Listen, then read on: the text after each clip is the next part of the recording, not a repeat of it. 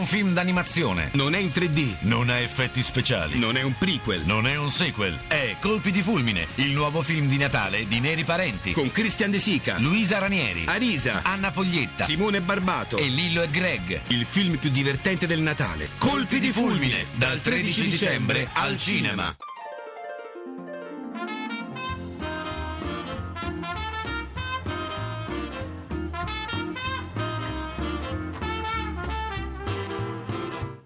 Anch'io. L'attualità in diretta con gli ascoltatori. Conduce Ruggero Po. Il braccio di ferro sull'Ilva continua dopo il rifiuto da parte del GIP di Taranto di dissequestrare il materiale prodotto da luglio in poi in quanto considerato corpo di reato. L'azienda comunica che altri 1400 lavoratori rimarranno presto a casa, aggiungendosi ai 1200 già in cassa integrazione. Non solo, a ricasco entreranno in grosse difficoltà tutti gli stabilimenti della filiera. Novi Ligure, Genova Racconigi, Salerno, Salonicco, Tunisi. Sul fronte parlamentare intanto è corsa con contro il tempo per convertire in legge, prima del tutti a casa, il decreto del governo che di fatto restituisce allo stabilimento pugliese, il secondo più grande d'Europa, di riprendere la possibilità di riprendere a lavorare purché entro i prossimi tre anni completi il risanamento dell'area che come ricordiamo è stata gravemente, forse colpevolmente, questo lo stabilirà il processo, inquinata. Decreto al quale sappiamo da ieri sera si aggiungerà un emendamento per sbloccare il materiale sequestrato. Come sarà non lo so, ma c'è qui il Ministro dell'Ambiente in persona a cui chiederò. Buongiorno Ministro Clini. Buongiorno. Eh, ieri il Consiglio dei Ministri ha deciso coerentemente con eh, la decisione che avevamo preso quando è stato preparato e poi presentato il decreto legge di chiarire che per la continuità produttiva dello stabilimento, che è uno dei due obiettivi del, del, decreto legge, l'altro è prioritario, è quello della protezione dell'ambiente e della, e della salute, devono essere commercializzati i, eh, i prodotti. Ovvero il decreto legge già conteneva in maniera molto chiara l'indicazione che gli impianti e i prodotti venivano rimessi nella disponibilità di ILVA. L'interpretazione del GIP di Taranto, eh, invece contraria a questa chiave di, le- di lettura, ha costretto il governo a chiarire che i prodotti che sono in questo momento stoccati nell'area a freddo sono nella disponibilità del, dell'azienda. Ministro. Ho visto quando ho parlato di braccio di ferro un certo disappunto nel suo, nel suo sguardo, e, mh, perché dovere istituzionale o pensa che davvero non sia questione di parlare di braccio di ferro? Ma io direi proprio che non c'è nessun braccio di ferro. Il Parlamento ha chiesto al governo, direi con una maggioranza del 95%, eh, di fare un decreto legge per garantire insieme la protezione dell'ambiente, la salute e la continuità produttiva. E noi abbiamo eh, approvato un, de- un decreto legge rispondendo alla volontà del Parlamento. Se la continuità produttiva viene bloccata, evidentemente eh, non si sta dando attuazione a quello che il Parlamento ha chiesto. E noi non abbiamo nessun braccio di ferro, stiamo attuando esattamente le indicazioni parlamentari. Noi siamo in diretta da Saxarubra, in diretta da Strasburgo, eh, dalla sede del Parlamento europeo. C'è la Presidente della Commissione Industria, che saluto, l'italiana Amalia Sartori. Buongiorno, eh, onorevole Sartori. Eh, a Strasburgo forse non sono collegati in questo momento. Onorevole Sartori, mi sente?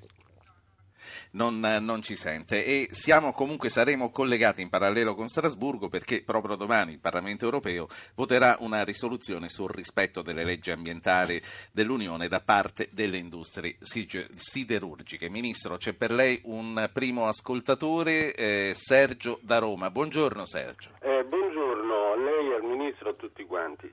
Senta, io quello che tante volte penso, dico, ma non è possibile di fronte a questi eh, drammi che subiscono i cittadini, la salute, il lavoro, non c'è possibilità di una serietà di governo che dica a queste persone che, eh, che fanno questi scempi della salute de- delle persone, dei cittadini, dice io adesso ti tolgo la, pro- la proprietà provvisoriamente e metto un commissario di governo, no uno aziendale, perché non sappiamo mai poi tutti questi traffici che avvengono sotto, e do la garanzia ai cittadini di rimettere in sesto la, la salute Certo. e di sistemare queste cose.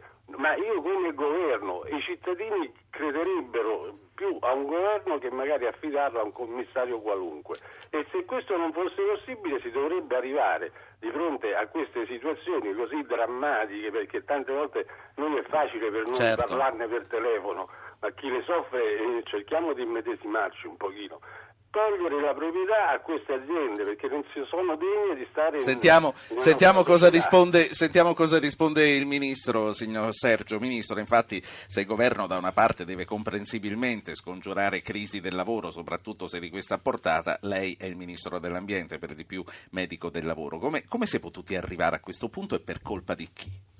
Guardi, ehm, noi abbiamo rilasciato l'autorizzazione integrata ambientale all'ILVA il 26 ottobre con delle prescrizioni molto severe, le prime di questo tipo applicate in, in Europa, perché ILVA dovrà adottare da subito le tecnologie e i sistemi di gestione che a livello europeo entreranno in vigore nel 2016.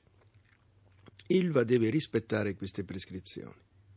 Il decreto legge prevede che se ILVA non le rispetta subentra un'amministrazione straordinaria. Per cui questa è la, è- è la risposta che posso dare all'ascoltatore. Abbiamo messo in primo piano e come priorità il rispetto dell'ambiente e la, e la protezione della, della salute e se ILVA non, non rispetta le prescrizioni subentra una, una gestione straordinaria. Allora, siamo collegati col Parlamento europeo. Amalia Sartori a questo punto può parlare con noi. Buongiorno, onorevole Sartori. Buongiorno, Buongiorno Lia, buongiorno. Vi conoscete, Ciao, quindi ciao. sono, da, da bambini. quindi sono superflue le presentazioni. Onorevole Sartori, dicevo, siamo collegati col Parlamento europeo perché Certo. domani c'è una tappa molto importante di una cosa che tra l'altro lei sta curando da tempo. Devo dire che sempre lì a Strasburgo stiamo aspettando anche Sergio Cofferati. Eh, come nasce eh, questo- questa sua mozione, onorevole Sartori?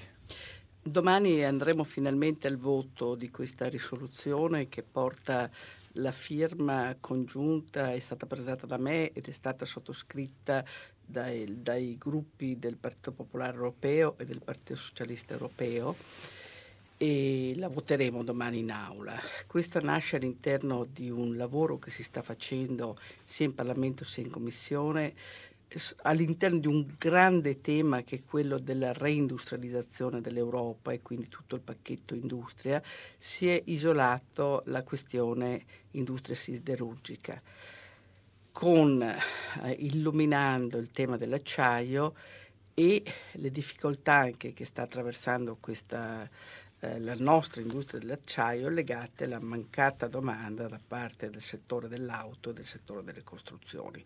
Questo è il contesto all'interno del quale abbiamo Certo. elaborato questa risoluzione. Onorevole Sartori, comunque mi riservo di parlare con voi, con lei e con l'onorevole Cofferati, soprattutto nella seconda parte, perché per impegni che aveva già preso eh, prima di accettare ieri l'invito a Radio Anch'io, il ministro Clini a un certo punto se ne dovrà andare. Quindi mi riservo di Lo parlare dell'Europa, soprattutto però lei, lei resti collegata. Permettetemi di salutare anche Maurizio Carbone, che è segretario generale dell'Associazione Nazionale Magistrati e per di più sostituto procuratore a Taranto. Buongiorno, dottor Carbone. Buongiorno a lei e a tutti i suoi ospiti. Buongiorno. Abbiamo visto ieri le novità sul fronte giudiziario. È un'intransigenza giustificata quella del GIP Todisco, dottor Carbone? Ma guardi, se mi pone la domanda eh, già parlando di intransigenza, io non entro nel merito di provvedimenti che sono stati emanati dal- nel rispetto delle leggi, si è ritenuto evidentemente che il decreto legge non potesse evidentemente essere applicato per il passato, è un provvedimento che tra l'altro potrà essere oggetto di impugnativa eh, da parte evidentemente del- dell'azienda e delle parti, delle parti interessate. Io però ehm, ci tengo a precisare che anche questi fatti dimostrano come la magistratura fino ad ora abbia applicato le leggi e utilizzato quelli che sono gli strumenti evidentemente previsti dal codice.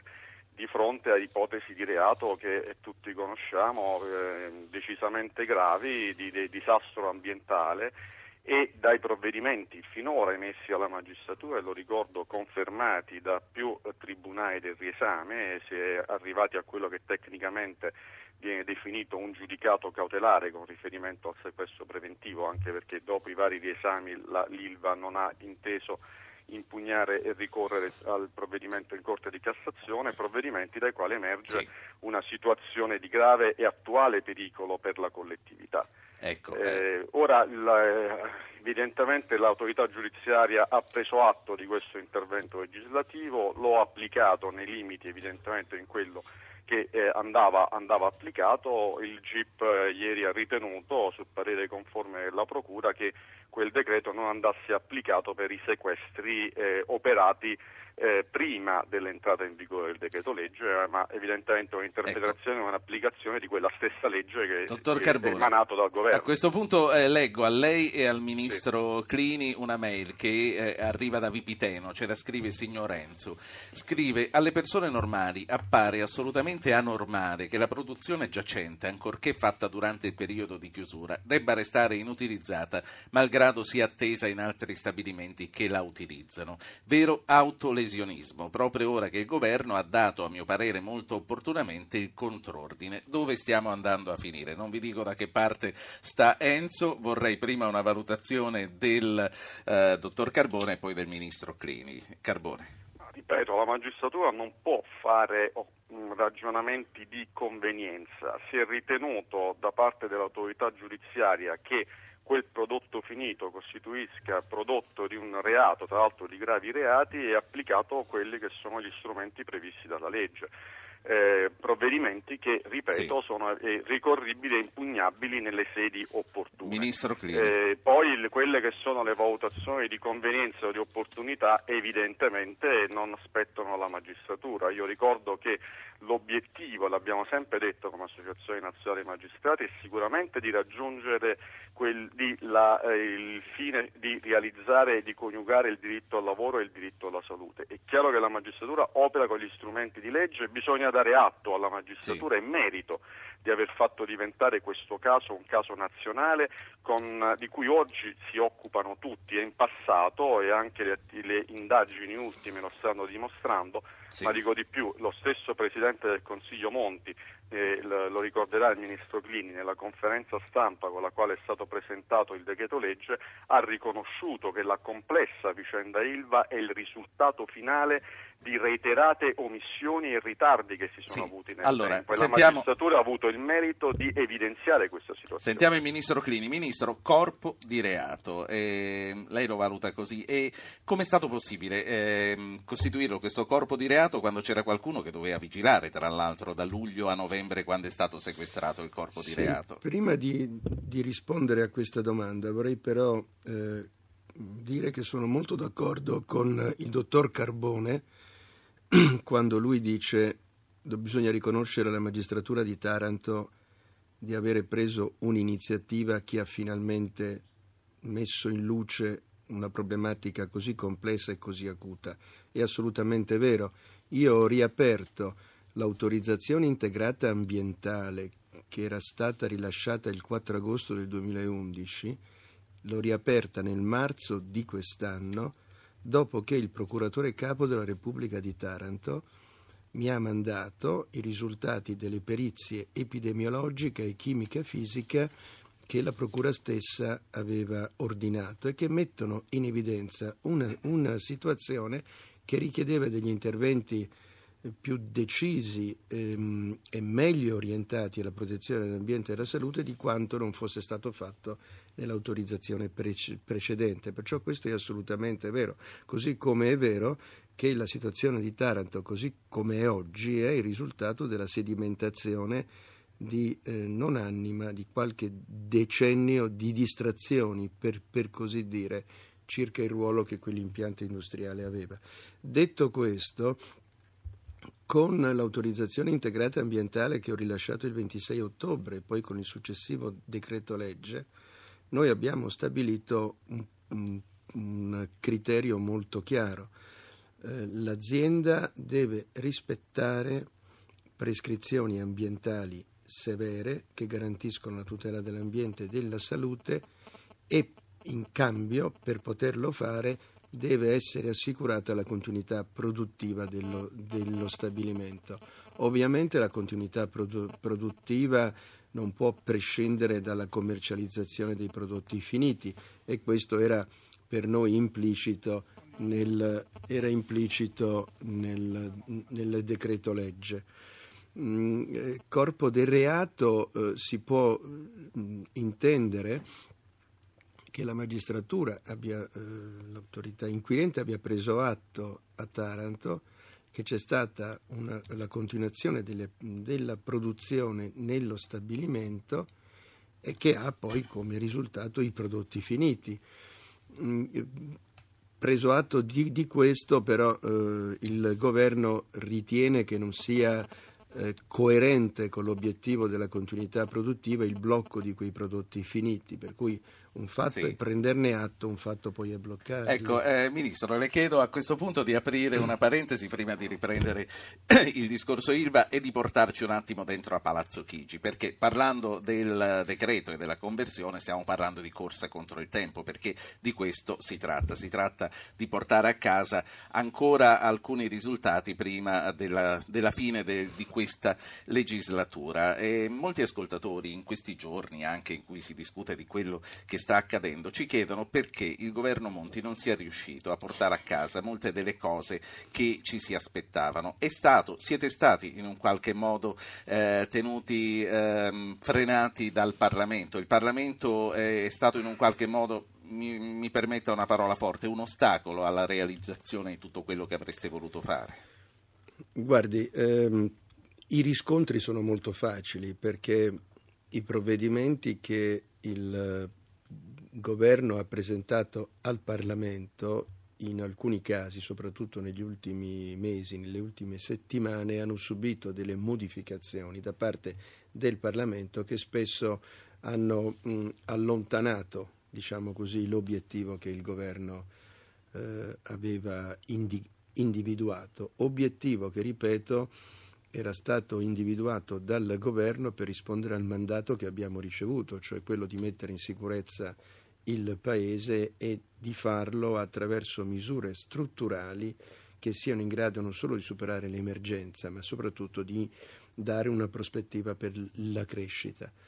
Purtroppo è, è vero, nel, nelle ultime settimane eh, gli interventi del, par- del Parlamento sui diversi decreti legge, a cominciare dalla legge di stabilità e poi sui provvedimenti che avevamo preparato, sono intervenuti ehm, eh, riportando in qualche modo l'attenzione e l'interesse su questioni diciamo più particolari, su visioni più tra- tra- tradizionali di interesse della politica assolutamente legittime perché il Parlamento è sovrano, però questo non vuol sì. dire che il, che il, governo sia d'accordo con, il, ecco. con i risultati. Per cui ieri, ieri sera ehm, il, il Consiglio dei Ministri ha detto una cosa molto semplice sostanzialmente noi abbiamo avuto un mandato, stiamo lavorando per difendere questo mandato, per portare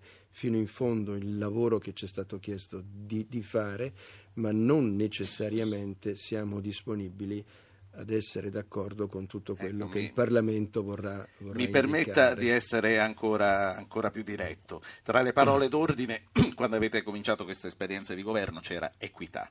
Eh, I cittadini stanno pagando l'IMU in questi giorni, quindi hanno svuotato i portafogli e le tasche. Ci si aspettava da parte di tanti che eh, anche eh, la, la cosiddetta casta facesse un sacrificio in prima persona. È scattato in un qualche modo un meccanismo di autoprotezione da parte di qualcuno? Beh, diciamo che eh, su alcuni dei, dei, provvedimenti che puntavano a ridurre i costi, eh, i costi della politica, ehm, a semplificare i costi dell'amministrazione, a rendere più trasparenti le procedure, più semplici e più brevi, sopra, soprattutto abbiamo avuto e abbiamo delle, delle resistenze. Mm, è chiaro che eh, avendo cominciato a lavorare un anno fa ed essendo partiti da, un, da, una situazione così difficile, così complessa dal punto di vista fin- finanziario, come avevamo detto, la prima fase sarebbe stata una, una fase eh, difficile di sacrifici. È chiaro che se avessimo potuto avere maggiore mm, eh, com, come dire, eh, fluidità da parte del, del, Parlamento, maggiore supporto soprattutto nelle, nelle decisioni eh, che più colpiscono eh, alla, alla, radice anche le distorsioni dei costi della politica e dei costi della, dell'amministrazione, forse avremmo potuto sì. avviare già le, eh, in maniera più concreta le misure per la, la crescita che invece sono obiettivamente Quindi, ritardate. Possiamo dire che da qui a quello che vi resta alla fine del vostro mandato diventerete un esecutivo di lotte di governo? Siamo un esecutivo di lotte di governo, eh, è assolutamente chiaro, perché sostanzialmente noi vogliamo difendere con tenacia e con, e con trasparenza eh, gli obiettivi e anche le modalità del, del, nostro mandato. È cambiato il clima a Palazzo Chigi in questi giorni? Beh, il clima, più che cambiato il clima, Com'era il CDM siamo un CDM molto, molto concentrato sulla necessità di non perdere tempo.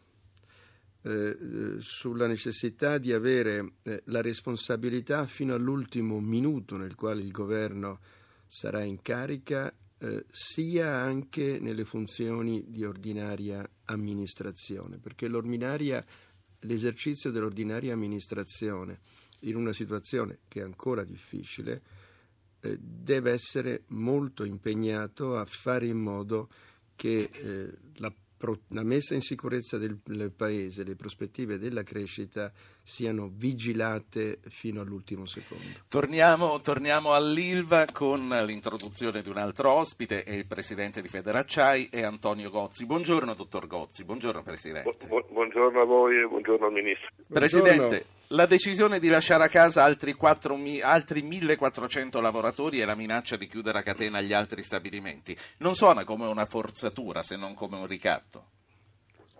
No, direi proprio di no. Eh, I cicli siderurgici sono cicli eh, molto rigidi.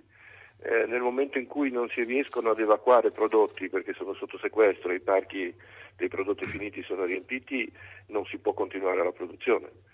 Eh, questo è il problema che abbiamo di fronte, eh, che l'ILVA ha di fronte, eh, che va risolto al più presto con buon senso perché questo sequestro di prodotti finiti provoca un grave danno economico. Mm, è stato valutato intorno al miliardo di prodotti che non riescono a essere consegnati ai clienti e un grave danno operativo e quindi anche ancora economico alla verticalizzazione degli altri impianti, in particolare di Genova e di Novi, che non possono ricevere i prodotti da trasformare. Sì. Eh, vi... Allora, credo che a Strasburgo sia arrivato Sergio Cofferati, mi arriva un messaggino sul telefono, l'avete sentito, non l'avevo silenziato, non dimenticarti di Strasburgo. Onorevole Sartori, è ancora sola o è in compagnia a questo eh, punto? In questo momento sono ancora sola, arri... non... Sergio Cofferati sta arrivando. Va bene, sta allora arrivando, sta la, la, lascio ancora, la, lascio ancora, un attimo in stand by e passo in linea un altro ascoltatore che è Giovanni che chiama proprio da Taranto. Signor Giovanni, buongiorno. Buongiorno, io vorrei ricordare, qualora ce ne fosse bisogno, che i cittadini sono titolari del diritto. I magistrati vengono pagati, a mio avviso, anche bene per applicare le leggi e qua non è che dobbiamo cambiare le carte in tavola fino a quando ci sono quelle leggi, atti come quelli del governo di rango costituzionale inferiore rispetto a un atto del magistrato non fanno altro che complicare le situazioni qui a Taranto. Quindi a mio avviso il governo è sulla strada sbagliata. In questo modo si aggravano i problemi, si introduce un vulnus grave all'interno del sentire civile dei cittadini perché fino a quando ci sono le leggi, a meno che non vogliamo applicare l'articolo 32 della Costituzione, accomodatevi, cambiate l'articolo 32, mettetelo in subordine rispetto agli interessi del ferro alla patria e vediamo come va a finire la situazione. Non si può continuare su questa strada, i problemi ci sono sì. e vanno affrontati in modo, eh, in modo corretto, non stravolgendo le regole, anche perché noi cittadini abbiamo in mano un'arma micidiale che è quella della Costituzione. Ci avvarremo di tutte le possibilità che la sì. Costituzione ci offre per difendere il nostro diritto sacrosanto alla salute. Signor Giovanni, grazie. Eh, Ministro Clini, quindi si prefigura in un qualche modo un conflitto istituzionale? Non ne ho la minima idea. Il potere legislativo è in mano al Parlamento. Il Parlamento per il 95% dei suoi rappresentanti ha chiesto al governo di intervenire con un provvedimento legislativo per tutelare l'ambiente e la salute e garantire la continuità produttiva. Questo è quello che abbiamo fatto, rispettando esattamente le indicazioni del Parlamento.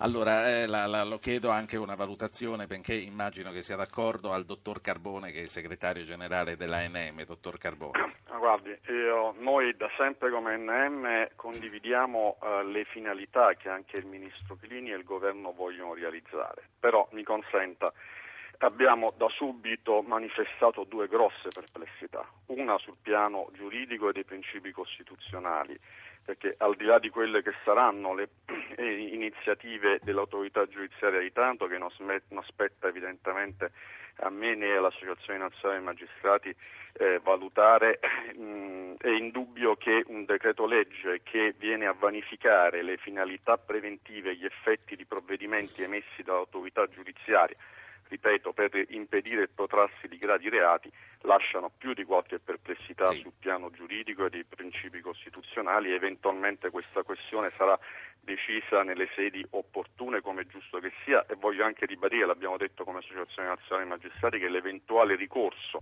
agli organi di garanzia costituzionale, come è avvenuto anche nella vicenda eh, Presidenza della Repubblica Palermo, non deve essere considerato evidentemente un atto eversivo fuori da legge, anzi è certo. la massima è, è la dialettica, è la dialettica istituzionale. Né allora, va letta come contrapposizione tra poteri. Allora, l'altra, l'altra, perplessità, sì. mi lasci finire, è anche quella sulle prospettive. Al di là delle questioni giuridiche, oggi ritenere che l'ILVA, come tutti ci auguriamo, dia effettiva attuazione al più presto di quelle che sono le prescrizioni indicate sia nell'AIA, ora diventata legge, sia nei provvedimenti della magistratura, ce lo auguriamo tutti, ma i segnali che al momento provengono non fanno ben sperare a noi cittadini di Taranto, al di là di quelle che sono le valutazioni sì. della magistratura.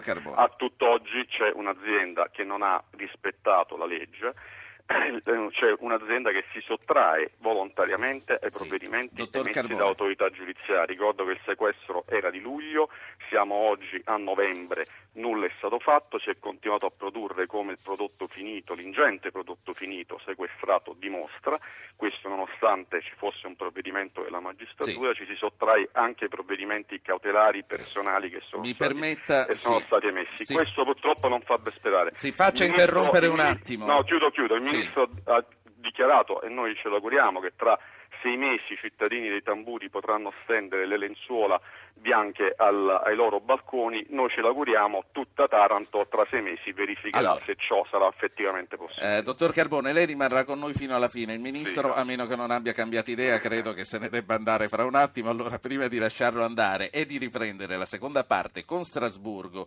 ancora con il Presidente di Federacciaia, al quale vorrei chiedere più nei dettagli la situazione dell'industria siderurgica, eh, Ministro, prima di lasciarci una valutazione sul disastro idrogeologico eh, del nostro paese e su quello che è uscito a Doha la settimana scorsa dalla conferenza mondiale sui cambiamenti climatici la voglio. Fortunatamente oggi non sta piovendo, ma sappiamo che ogni temporale ormai sul nostro paese è un dramma, con morti, con abitazioni distrutte e con tutto quello che ne consegue. Che cosa dobbiamo fare e quale eredità lasciate al governo che verrà?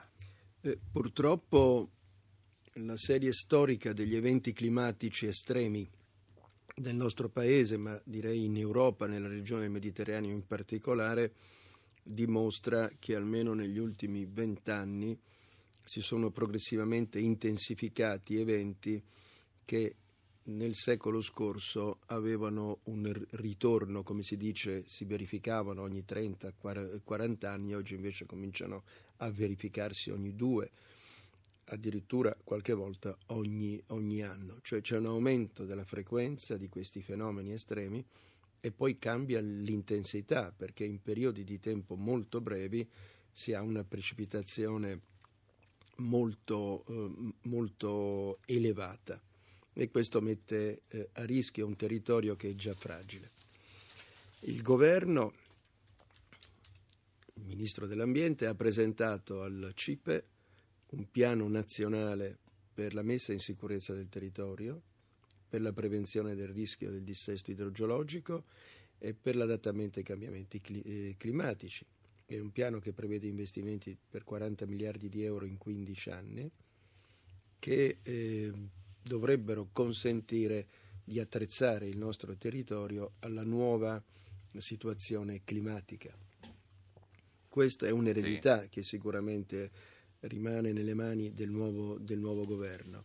Nello, nello, stesso tempo posso anche dire che purtroppo la conferenza di Doha rispetto all'evidenza eh, di un cambio climatico sempre più chiaro eh, non ha eh, adottato scelte adeguate, soltanto l'Europa, l'Australia, la Norvegia e la, la Svizzera hanno stabilito di continuare negli impegni di riduzione delle emissioni di anidride carbonica, che è la causa principale del cambiamento climatico, mentre Stati Uniti, Canada, Russia, Giappone, Cina, India stanno ancora a guardare. La lascio, la lascio, scappare, mi dica solo una cosa, che cosa farà nella prossima legislatura? Ci ha pensato, ha ricevuto proposte di candidatura, eh, tornerà al Ministero dell'Ambiente dove era dirigente fino alla, all'inizio di questa esperienza da Ministro?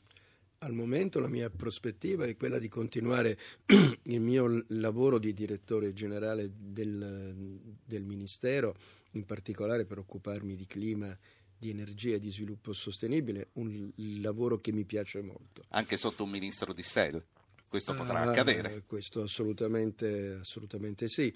Eh, dall'altro lato devo anche dire che l'esperienza che ho fatto in questo anno così intensa, così impegnata, così come gli altri come è stata per gli altri colleghi di governo, ovviamente eh, mi fa vedere tutto in una, in una chiave di lettura un po' diversa, per cui certamente una riflessione su come continuare un impegno eh, più ampio, a uno spettro più ampio di quello di direttore generale, è una riflessione che, che, è aperta. Grazie per essere stato con noi a Radio Anch'io, il ministro Corrado Clini. Torniamo fra un minuto e mezzo dopo la pubblicità con tutti gli altri ospiti e con voi ascoltatori. Pronti per ripartire per parlare di Ilva, di acciaierie. Il ministro eh, dell'Ambiente è stato con noi fino a questo punto, ci ha eh, lasciati. Noi siamo in collegamento con Strasburgo, dove vi ricordo domani il Parlamento europeo voterà una risoluzione sul rispetto rispetto delle leggi ambientali dell'Unione. Eh, prima però di tornare a Strasburgo vorrei concludere con Antonio Gozzi che è il presidente di Federacciai e gli vorrei, so che anche lui se ne deve andare, gli vorrei chiedere un quadro su quella che è la situazione siderurgica in Italia, sulle ripercussioni che potrà avere per quello che riguarda il nostro Paese, per quello che riguarda l'Unione, sulle ripercussioni che potrà avere il caso Ilva in un caso o nell'altro di quello che potrà succedere. Presidente Gozzi. Beh, eh, allora, due, due, argomenti. Mm, la siderurgia italiana. La siderurgia italiana non è soltanto l'ILVA, eh, l'ILVA rappresenta poco meno del 50% del resto della siderurgia italiana, eh, gli altri impianti sono prevalenti impianti a forno elettrico, quindi impianti che producono con un impatto ambientale eh, minore e contenuto. Eh, questa siderurgia quella del forno elettrico che si colloca prevalentemente nelle regioni del nord, è un esempio eh, europeo di efficienza e di compatibilità ambientale. Eh, secondo tema, eh, le ripercussioni eh, di un'eventuale chiusura dell'ILVA, se capisco bene la domanda. Sì, è Nel senso che la, la, l'ILVA riuscirà a continuare a produrre il settore che trasforma i prodotti dell'ILVA, che è un settore di eccellenza dell'industria italiana, la meccanica, eh, l'automobile, l'elettrodomestico, le carpenterie continueranno ad avere un fornitore di prossimità e quindi continueranno a mantenere una competitività e un'eccellenza anche qui nell'ambito dell'industria europea. Se l'Ilva dovesse malauguratamente chiudere, eh, i 5 milioni di tonnellate che attualmente vengono trasformati dall'industria italiana del metallo e della trasformazione dovrebbero essere cercati all'estero. Costerebbero di più e quindi aggraverebbero una situazione di competitività di questa industria, che perderebbe competitività perché dovrebbe pagare di più la materia prima, con tutte le conseguenze economiche e sociali del caso. Grazie, grazie Antonio Gozzi, Presidente di Federacciai, per essere stato con noi a questo punto. Collegamento, linee aperte con Strasburgo. Amalia Sartori, Presidente della Commissione Industria e Ricerca del Parlamento Europeo, ha ascoltato dall'inizio la trasmissione. Ora è arrivato il suo momento. A Strasburgo c'è anche Sergio Cofferati, Eurodeputato del PD, che saluto. Buongiorno, onorevole Cofferati. Buongiorno, buongiorno a tutti. Onorevole Sartori, allora riprendiamo i fili del discorso dopo la breve introduzione che ha fatto all'inizio e aggiungendo le considerazioni che ha sentito che sono state fatte dal Ministro, dal Segretario Generale dell'Associazione Nazionale Magistrati per quanto riguarda la vicenda di Taranto e dal Presidente di Federacciaio, onorevole Sartori. Sì, in realtà eh, per quanto riguarda me stessa la mia commissione, anche il gruppo di lavoro che sto seguendo, abbiamo affrontato prevalentemente il tema dell'industria siderurgica in generale in Europa sul quale, tema sul quale sta lavorando il commissario Tajani assieme al commissario Andor e quindi il commissario all'industria e il commissario al lavoro, visto che la, la, crisi che ha coinvolto questo settore, che, che, è legata anche alla riduzione dell'utilizzo delle materie dell'acciaio da un lato nel settore soprattutto eh, dell'automobile, soprattutto delle costruzioni, ha fatto sì di porre con forza l'attenzione dell'Unione Europea su un tema che genericamente va sotto la parola reindustrializzazione. Cioè, noi riteniamo che l'industria europea vada salvaguardata quella che c'è e possibilmente anche ci sia una, una fase di nuovo e diverso investimento in questo settore. Nuovo e diverso perché immaginiamo certamente non l'industria che c'era dieci anni fa, vent'anni fa, ma un'industria rivolta al futuro. All'interno di questo dibattito c'è le, diciamo, il settore in questo momento illuminato, quello dell'industria siderurgica, che eh, ci vedrà domani votare in aula una risoluzione che è stata sottoscritta dal Partito Popolare Europeo e dal Partito Socialista Europeo, con il quale si danno alcune indicazioni al tavolo del lavoro che esiste in Commissione proprio su questo tema. Le indicazioni eh, principali sono quelle abituali per, cui, per l'Unione Europea, sì. e cioè quelle di avere una, diciamo, una fotografia esatta di quello, che è, di quello che è questo settore in Europa oggi, sia per quanto riguarda la produzione, la qualità della produzione, gli impiegati, eh, i settori in cui ci sono state ristrutturazioni, in cui ci sono state chiusure, quanto viene importato, quanto viene esportato, cioè una fotografia esatta che la Commissione ha gli strumenti per darci. Secondo, il, eh, di introdurre alcuni criteri, noi partiamo dal discorso della reciprocità, per esempio, fra quanto avviene all'interno dell'Unione e quanto avviene fuori. Oggi noi vorremmo arrivare ad avere un, la possibilità come Europa di far entrare nel mercato europeo dei prodotti, perché il mercato questo fa, che però abbiano, eh, come dire, abbiano, garantiscano le stesse, eh, rispetto delle stesse norme che i produttori eh, europei certo applicano. Eh, tutti lo diamo per scontato, sì. non è così semplice no. come sembra. Onorevole Questa Co- sarebbe sì. rivoluzionaria, diciamo. Onorevole Cofferati, il dottor Carbone, il segretario generale dell'ANM, eh, ci diceva prima, quando lei non era ancora arrivato, va riconosciuto alla Procura di Taranto di avere fatto eh, dell'ILVA un caso nazionale e quindi di avere portato la discussione sul merito. Eh, qual è la sua opinione su quello che sta succedendo a Taranto, sull'attuale eh, braccio di ferro tra tra governo e procura che potrebbe portare, eh, io non lo escludo, a un conflitto istituzionale, non l'abbiamo escluso nel corso di questa trasmissione. Poi le, le volevo chiedere da vecchio sindacalista se lei ritiene che con le ultime dichiarazioni l'ILVA stia drammatizzando un po' troppo lo scontro. Ma sono d'accordo con la considerazione fatta da Carbone, perché a Taranto c'è un'azienda che inquina da anni e il problema è stato affrontato per la prima volta anche con ricadute drammatiche dalla magistratura. Tutti coloro che avevano compiti di sorveglianza e di controllo in verità si sono distratti o si sono colpevolmente eclissati. Dunque, se non ci fosse stata la magistratura ad aprire questa pagina, a Taranto oggi non si parlerebbe di risanamento ambientale e di interventi in grado di assicurare la salute dei cittadini di quella di quella parte del nostro paese. Detto questo, per oggi si parla anche di 5.000 persone a casa ormai. No, appunto, quella era una premessa. Sì. Dobbiamo ringraziare la magistratura di aver aperto questo fronte. Adesso la politica e le istituzioni devono fare la loro parte, quella che non è stata fatta adeguatamente nel tempo che abbiamo alle spalle. Io credo che il, il decreto del, del governo cammini nella direzione giusta L'ipotesi, le ipotesi in campo in verità sono due. Da un lato la magistratura che dice si può risanare soltanto fermando gli impianti, semplifico molto, ma insomma, e dall'altra parte il, il, il governo, le istituzioni che dicono bisogna risanare, si può risanare però tenendo un'attività costante che permetta di creare ricchezza da utilizzare anche per il risanamento. Teoricamente la posizione della magistratura è giusta, però è impraticabile, è impraticabile perché in una città dove esiste solo una attività industriale, siamo di fronte ad un caso clamoroso di monocultura, il resto è sostanzialmente indotto del, del polo siderurgico, è evidente che la fermata, è stato poi variamente commentato e ricordato, la fermata che consentirebbe gli interventi che la magistratura vuole vedere realizzati, in verità non darebbe le condizioni materiali per poi poterli fare. Ci troveremo di fronte probabilmente al paradosso di avere una un intervento deciso sul piano del risanamento che però non può essere completato e praticato perché viene meno l'insieme delle risorse che devono essere indirizzate a quel fine. C'è un dubbio che in verità l'impresa abbia davvero voglia di risanare. Io credo che questo dubbio legittimo sia in larga misura fugato dai vincoli, dagli obblighi che l'azienda accetta firmando certo. l'AIA e soprattutto rispettando quello che è diventato oggi una legge, che diventerà una legge dello, dello Stato.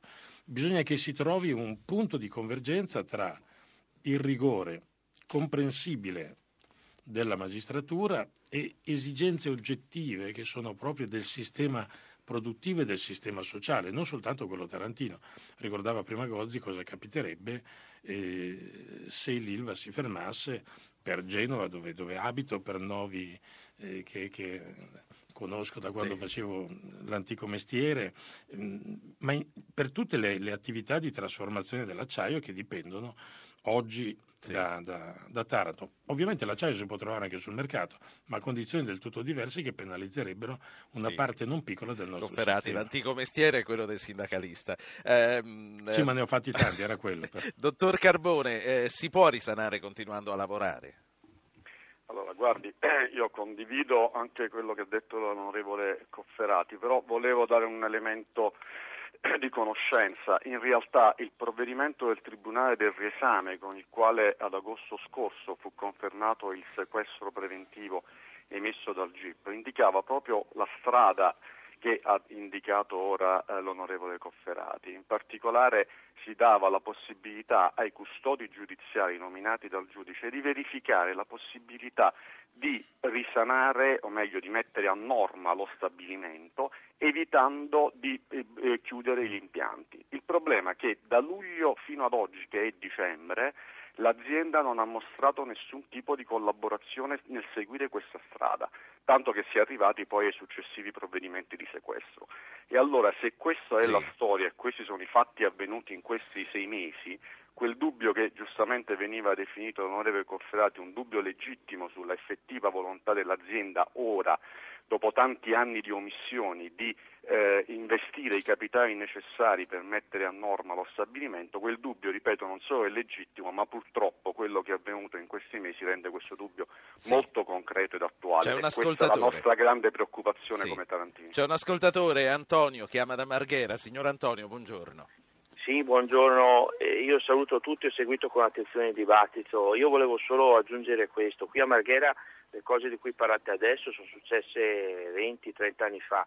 Il risultato finale è stato che abbiamo perso il lavoro, abbiamo perso la salute, a Marghera le aziende sono scappate via, questo è stato l'esito finale di tutto quanto che non auguro ai colleghi e, a, e amici che stanno in Puglia. Quindi io non so veramente che cosa consigliare a chi, io l'unica cosa che posso dire anche a questi giudici, alla magistratura, qui abbiamo avuto un processo che è durato 20 anni, qualcosa si è capito, qualcosa no, il risultato finale è che qui c'è il deserto, il deserto di Grazie. tutto.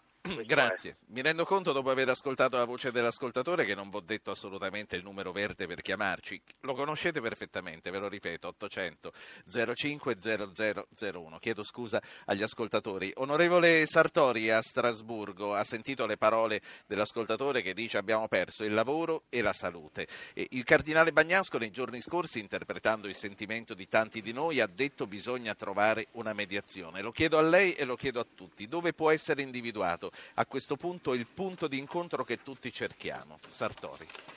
Ma le dirò, il discorso della mediazione è un discorso auspicato da più parti, lo stesso Presidente Napolitano, leggevo ieri una sua lettera del 7 dicembre di risposta proprio alle, a una, sì, alle mandre di Taranto, spiega come eh, la, la, grande scommessa è quella di tenere assieme unitariamente i beni della salute, dell'ambiente e del lavoro. Questa è la grande scommessa. Allora, una cosa come sempre è porci questi obiettivi partendo da zero e ragionando per il futuro, un'altra cosa è porceli, come nel caso di Ilva e, purtroppo probabilmente di tante altre situazioni, partendo da una situazione che invece ha delle caratteristiche completamente diverse. Io credo che la capacità e l'intelligenza della politica e quindi delle istituzioni del governo, come sta facendo, questo il prossimo di tutti, è proprio quello di trovare il modo di accompagnare da un lato la il risanamento dell'azienda e dall'altro il, eh, la, la salvaguardia dell'occupazione. Questo può essere fatto, questo richiede un grande impegno, richiede anche certamente risorse, richiede una volontà dell'azienda, richiede un controllo costante e richiede un ritorno, se vogliamo, proprio del, in capo alla, all'amministrazione pubblica, in parte al, gov- al governo e, di, della, della, guida di quello che avverrà da oggi in poi. La magistratura ha fatto la sua parte, vanno rispettate le indicazioni che, che ha dato, va fatto tutto, però deve eh, proseguire questa, que, devono andare avanti le scelte che il governo ha fatto in queste settimane, che approveranno, mi sembra, il 19 al Senato, magari con anche cambiamenti in corso, come ricordava prima il ministro Clini, ma quella è la strada. Dopodiché c'è un contesto più ampio che è quello dove stiamo lavorando a livello europeo, dove si parla di norme relative alla concorrenza, norme relative alla certificazione dell'acciaio, norme